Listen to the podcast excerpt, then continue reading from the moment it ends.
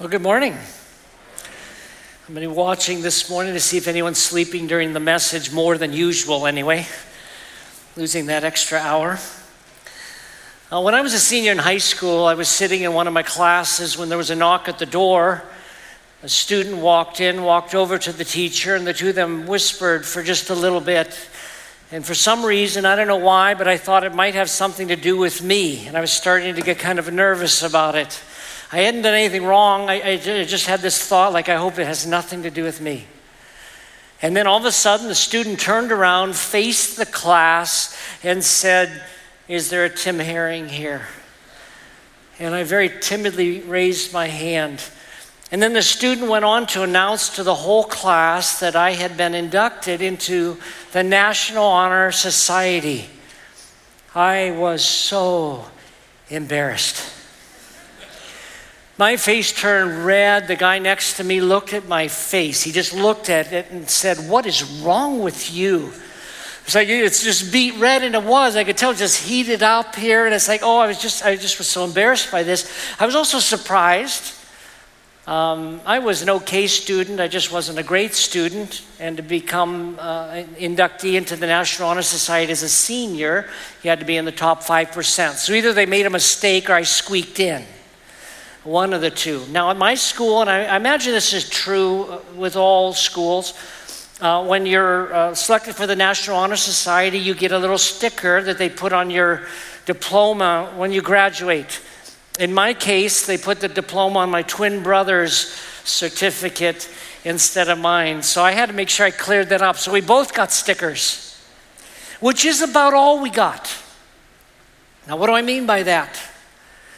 Well, the National Honor Society at our school was very active, but I didn't do anything with them. I don't think I even went to the banquet for the new inductees. I didn't go to any of the meetings. I didn't go to any of the special events. I was a member of this organization, but it did not benefit me because I didn't take advantage of the opportunities. Now, it was nice to have a sticker on my diploma. It was nice to have a line on my resume, but apart from that, it didn't benefit me. I didn't associate with the group. I wasn't really connected with the group apart from that. We all know the expression, you know, membership has its benefits, but I don't think it does unless you're properly connected. It doesn't unless you take advantage of those benefits. If you don't take advantage of them, like with the National Honor Society, I realized that there were some opportunities for scholarships that I wasn't even aware of because I didn't go to the meetings where they were introducing all the potential scholarships. I missed out on that because I wasn't connected. I've mentioned before that a gym membership doesn't benefit you if you don't go. It's kind of nice to be able to tell people, I have a gym membership. It kind of feels good. It's only a feeling. It doesn't help you if you don't go to the gym, if you're not working out. What is a membership if you're not working out? Now, today, we want to continue this series, Why We. It's a series about why we do certain things as Christians, things that I believe are really not optional. I think that there are things that Christ wants us to be doing. But it's also a series about what we hope you'll do with us here at Chestnut Ridge. And the four things are that we've been talking about. The first one was serving, that God has given every one of us gifts and abilities and talents to serve within and outside the church. The second one was giving. I talked about that last week, how God has blessed us and how it's important to give a return back to God for the ways He's blessed us. Today, I want to talk about this idea of connecting, and then next week, inviting. We believe that if somebody's doing these four things, if they're serving, if they're giving, if they're connecting, and they're inviting, they're kind of all in here at Chestnut Ridge. You know, people sometimes wonder, what does it mean to be involved here? Well, we think it involves these things, that you're using your spiritual gifts, you're helping to support the ministry financially, you're connecting with other believers in a meaningful way, and then you're inviting people either to Christ or to the church where they'll hear about Christ. And when you're doing those four things, it's being all in. Now, I realize we live in a busy society. And this is hard. This is a hard thing. Who has time these days? I mean, it starts with the fact that all of us, work 40 to 60 hours a week in a typical work week. And then on top of that, you spend time with your spouse, and you spend time with your kids, and that takes a lot of time. I had 5. And at one point, 3 of them were playing baseball at the same time on 3 different teams. And one evening, they were all playing at the same time on 3 different fields. And so I went to one game, my wife went to one game, and we had to pay someone, not really. We had to entrust our oldest to another person because we just could not physically be in 3 places at once. And this didn't include, of course, practices and all the other games that we had. And so I realized, you're working your job, you've got your family. Some of you are part of other organizations that request your time. And some of you are very active in volunteering for a variety of things. And then all of a sudden the church comes along and says, hey, you really need to be connected with other believers in a meaningful way. And it could be a challenge. It might not seem reasonable. But I want to ask whether or not it's possible that our spiritual health is being compromised because we're not more connected with other believers. If there aren't things that we're missing out on, just like I was missing out on because I'm just not as connected with other believers as I should be. And I think the answer to that is yes.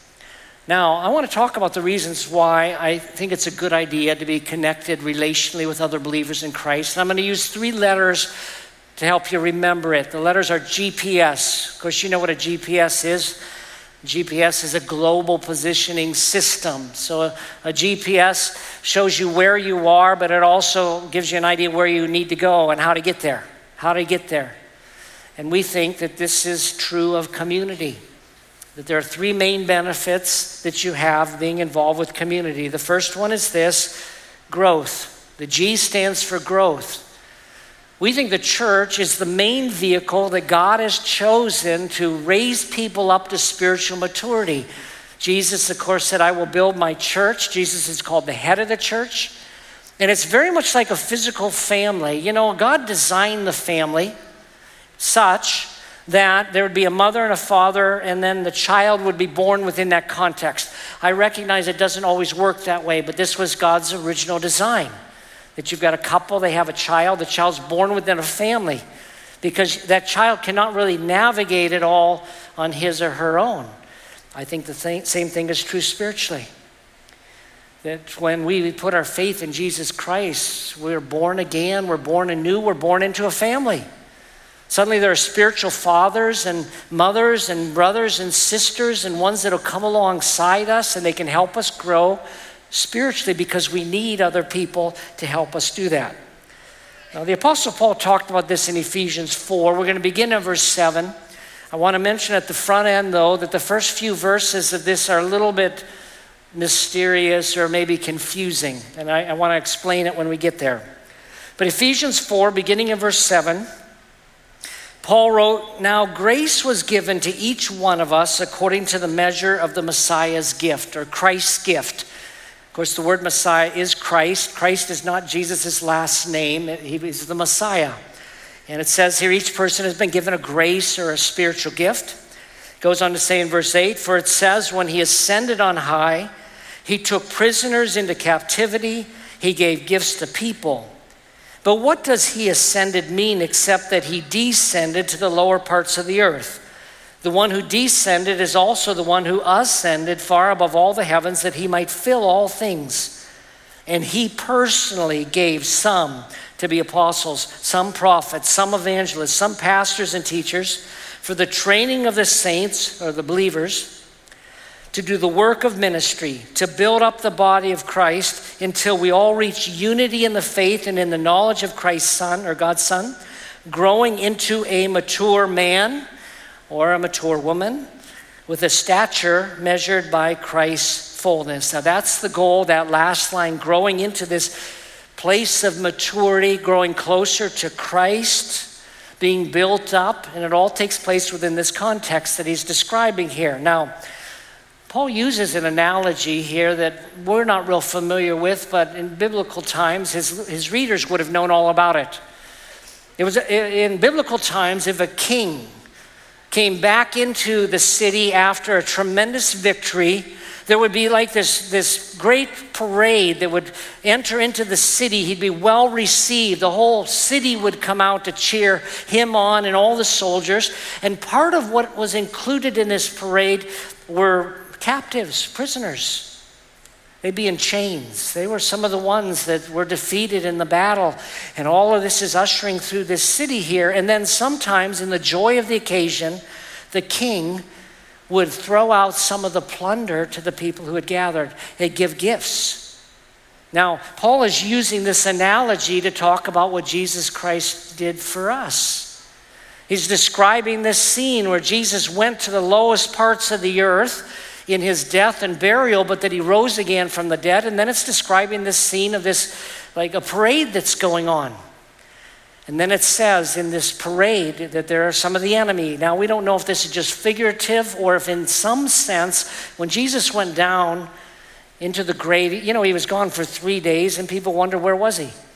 And some suggest he actually went to hell for 3 days. Maybe he did. We're not sure. There's some mysteries related to that, but some have suggested he went down and really made a proclamation of his victory to that group. I've overcome. And he's rising from the dead in great victory. And then what does he do? Well, the passage talks about giving gifts. Now, we have an example in the Old Testament where King David did this. King David had defeated the army of the Philistines, which he did on several occasions. And shortly after one of these defeats, we have a scene where he decided to bring the Ark of the Covenant back to Jerusalem. Now, this Ark of the Covenant was that box that Moses had built. It was covered with gold. It had angels on the top. This ark, or this box, contained the Ten Commandments and maybe some other things. And it had been stolen by the Philistines, but had since been returned. Actually, they got afraid of it. And they sent it back to Israel, but it was in the wrong place. And so David comes back from defeating the Philistines over here. He says, let's bring this back into Jerusalem. And everybody gathered for the occasion. And then we read in 2 Samuel 6:19, then he, David, distributed a loaf of bread, a date cake, and a raisin cake to each one in the entire Israelite community, both men and women. Then all the people left, each to his own home. He came and gave gifts, 3 gifts to literally every man and woman in the crowd here, these wonderful gifts. This is the picture here. When Jesus rose again from the dead, what did he do? He gave gifts, spiritual gifts, to the church in the form of spiritual leaders, but more than that, every person who is a believer in Jesus Christ has at least one spiritual gift. A spiritual gift is an enablement. It's an ability that you have to do something to strengthen the rest of the body of Christ. Now, there are about 23 of them found in the New Testament, these spiritual gifts. These enablements are things like there's a gift of hospitality. The word literally means a lover of strangers. Some of you are so amazingly hospitable. You just have this ability to be hospitable. And that's not like everybody, because a lot of people say, not a chance. A lot of you do not want to be hospitable, but some are gifted. There's a gift of mercy. Some of you enter into somebody's suffering, and it's amazing. When you're there and you enter into their suffering, the ministry that takes place in that moment. There's actually a gift of giving, where some of you just have this ability to be very generous. There's a gift of teaching. There's a gift of evangelism. There are about 23 of these different gifts that are listed in the pages of the Bible that Jesus gave to the church. And he gave it to the church so that they might grow, so that we might grow, so we might be strong, so the church might hit on all cylinders, so that we might accomplish in our day what Jesus has for us to accomplish in this place. Now, with that background in mind, let me read the verses again and see that you don't see the picture of the whole thing then. Where Paul writes, with the grace that's given to each one of us according to the measure of the Messiah's gift, Jesus' gift to each of us. For it says, when he ascended on high, he took prisoners into captivity. Again, who those are, we don't know for sure. He gave gifts to people.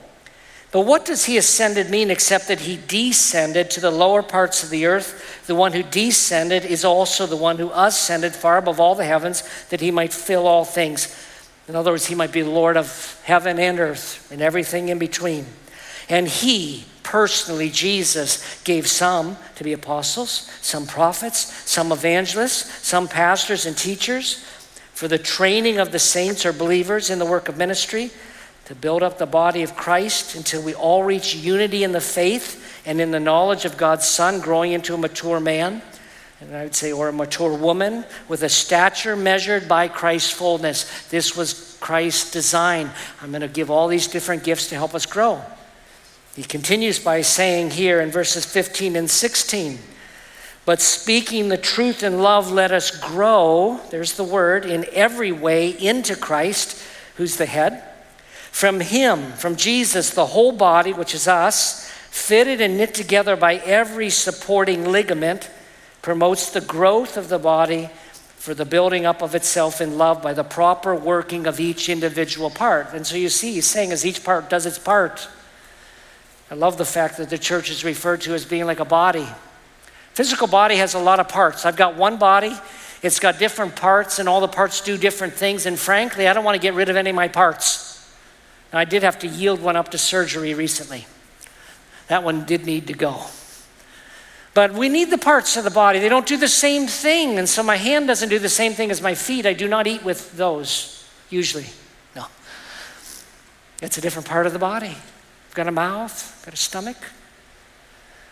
Paul goes on to say in other places that you need others and other people need you. It's a body. We're all fitting together. We all need one another so that we might grow.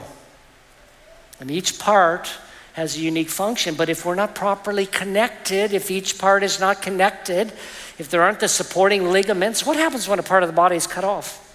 It doesn't do very well, does it? But growth is one of the results of being properly connected. Number two is protection, the P in GPS. When I read the passage earlier, I skipped verse 14, but let me add it now. Paul said, then we will no longer be little children. As we've grown to maturity, we'll no longer be little children tossed by the waves and blown around by every wind of teaching, by human cunning, with cleverness in the techniques of deceit. He's saying there's a certain protection we have when we are connected with one another, related to our beliefs, related to doctrine, related to ideas out there that we need to be protected from, because not all ideas are true, not all ideas are right, and it's very, very easy to be led astray. And when we're not properly connected, we don't have a check and balance where people can come in and say, hey, that's not a good idea. That doesn't line up with Scripture. This past week, I read about a church out in California that's got some pretty odd beliefs. I didn't believe it until I checked several sources to confirm, is this really true? Because it's a church known for worship. And one of the things they teach is what's called soul sucking. It's like, what?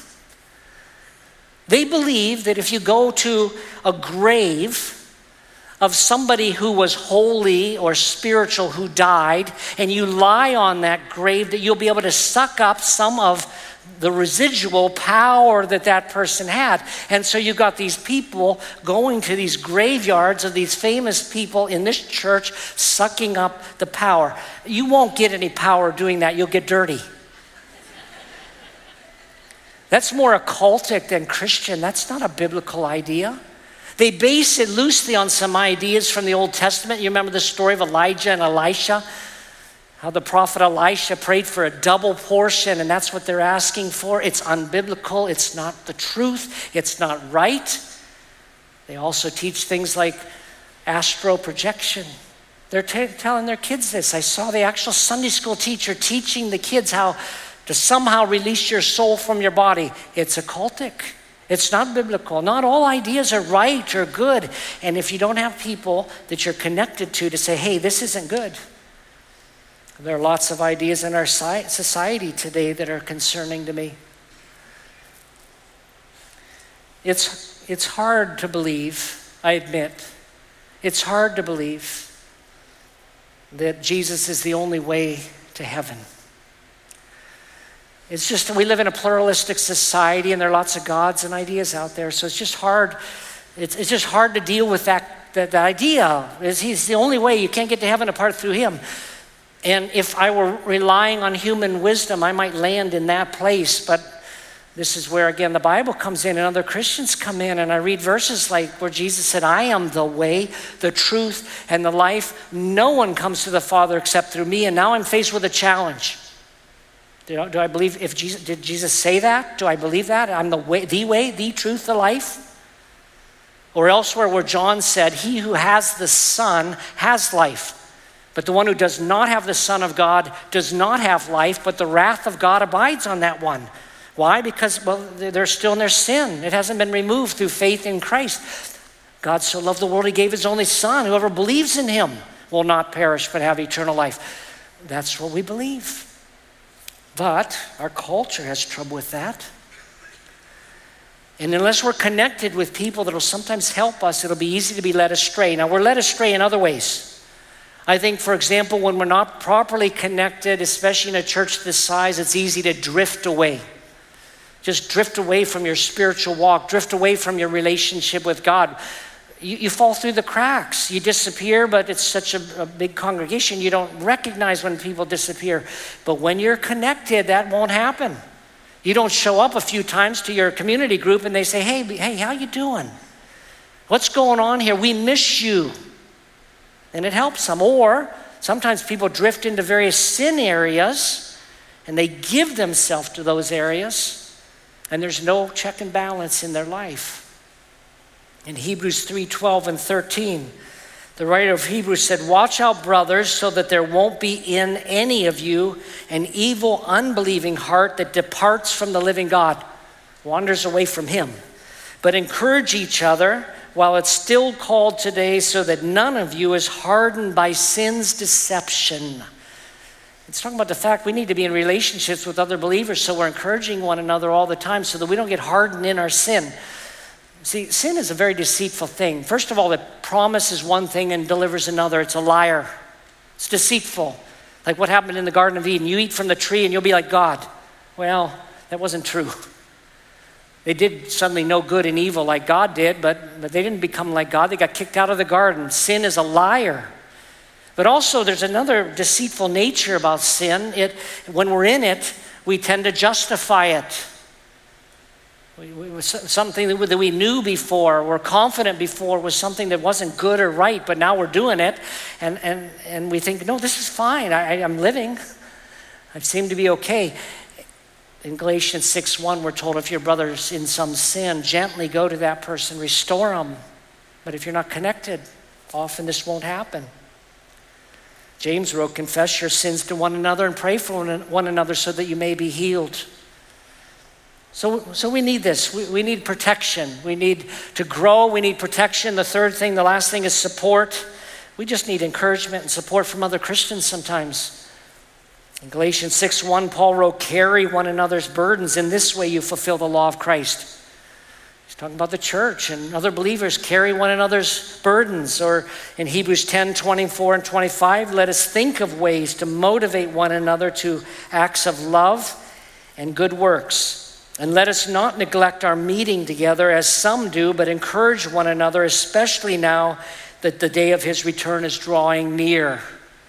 And it certainly is much nearer than when he wrote these words. Let's consider how to motivate people to love and good deeds. And let's not neglect getting together as some are in the habit of doing. Let's encourage one another because it's going to get tough. Now, we all go through hard times. We all go through difficult times, and sometimes we just don't have other people in our world to help us.